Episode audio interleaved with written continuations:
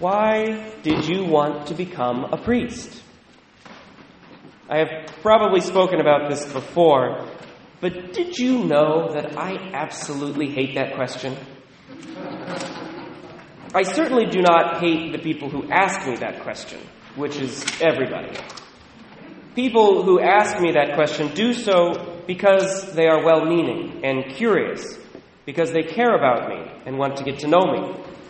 It is an honest question and one that is reasonable to ask. But I still hate it. Why?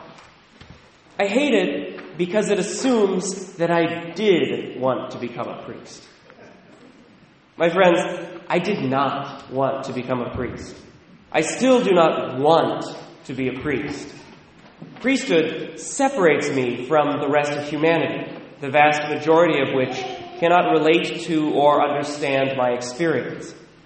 Priesthood requires that I renounce family and freedom for the sake of a mission that so often falls flat, shows very little fruit, and involves people fighting with me. Priesthood makes my happiness dependent exclusively on God and the Christian community, both of whom can often seem distant and abstract. Even with all the struggles that marriage involves, at least it allows for direct conversation. Of course, this is not to say that I do not love being a priest. I do. It is an incredibly fulfilling vocation which has helped me grow in holiness every step of the way. Priesthood is an incomprehensible gift which I will be unpacking for the rest of my life. But it is wrong to think that I ever wanted to be a priest. All things being equal, what I wanted was a nice house, a good job, and a normal relationship with God in a regular neighborhood parish. I wanted to be successful, not radical. I wanted to be interesting, but not weird. And yet, I am a priest anyway. Why? What happened was that at some point, or more accurately, in ever deepening ways at many different points, I made a choice to follow the will of God. I realized that I am a flawed human being, prone to error and sin, and that the only one I could ever rely on completely, without doubt and without exception, was God. So I determined that I would seek to do His will first and my will second. At the deepest, most profound, most existential level, it is not that I wanted marriage rather than priesthood, or that I wanted a secular job rather than a religious vocation. No, at my very core, all I really wanted was to follow Jesus, no matter where he led me, no matter what the cost. And he led me to priesthood. The other thing I hate about the question, why did you want to be a priest, is that it reduces the idea of vocation to personal preference, as though the question of marriage or priesthood were equivalent to a decision between chocolate or vanilla ice cream. It is exactly this assumption that has created a vocations crisis. When priesthood is seen as something that some really weird people are attracted to, people who could never be me or my children, then no one becomes a priest because no one actually fits that category. Priesthood, just like religious life, just like authentic lifelong marriage, is a call from the Lord, a call to sacrifice one's life, often in ways that are completely unexpected and even unwelcome. All authentic calls are difficult and uncomfortable. And yet, disciples follow them anyway. Look, for example, at our first reading. Amaziah tells Amos to go prophesy elsewhere. Specifically, he tells him to go earn his bread elsewhere, as though Amos were preaching to make a living which is actually something that many prophets did do in the ancient world.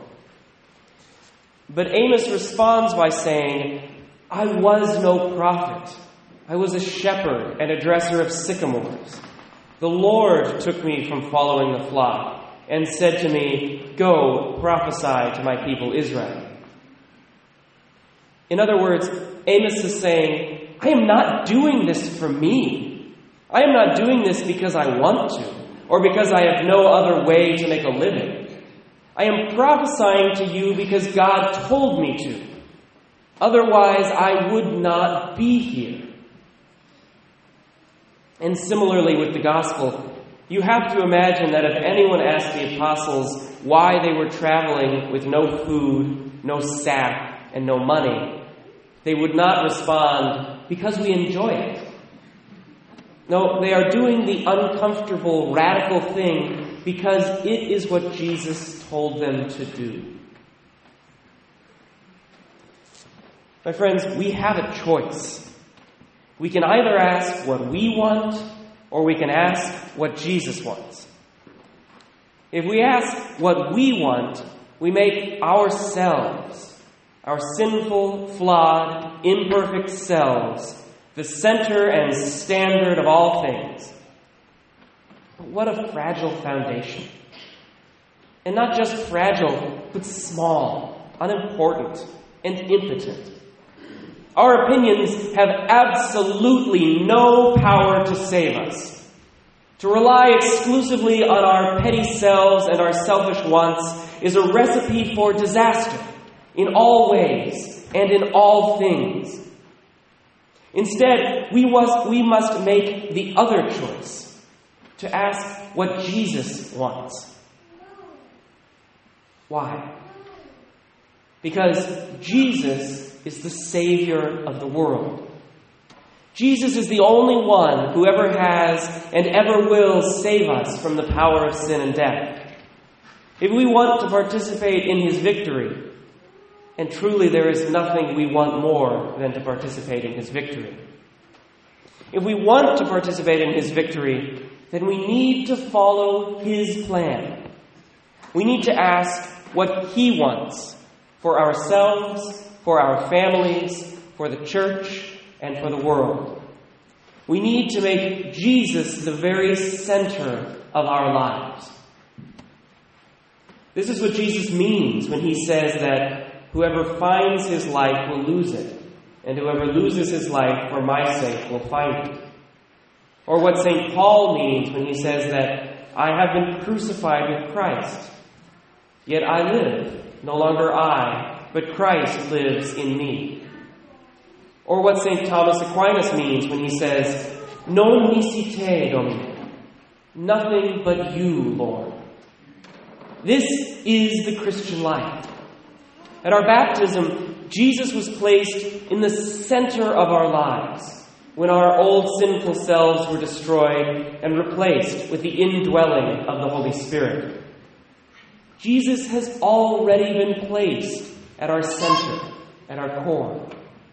But we have to spend the rest of our lives trying to keep him there, trying to focus on him rather than our, ourselves, trying to let him be the one to act instead of us.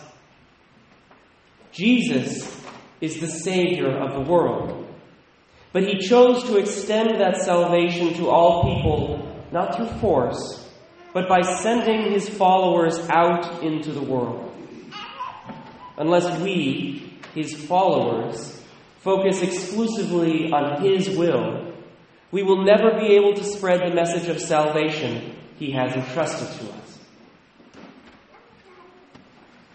So I hope you can understand what I mean when I say that I never once wanted to be a priest.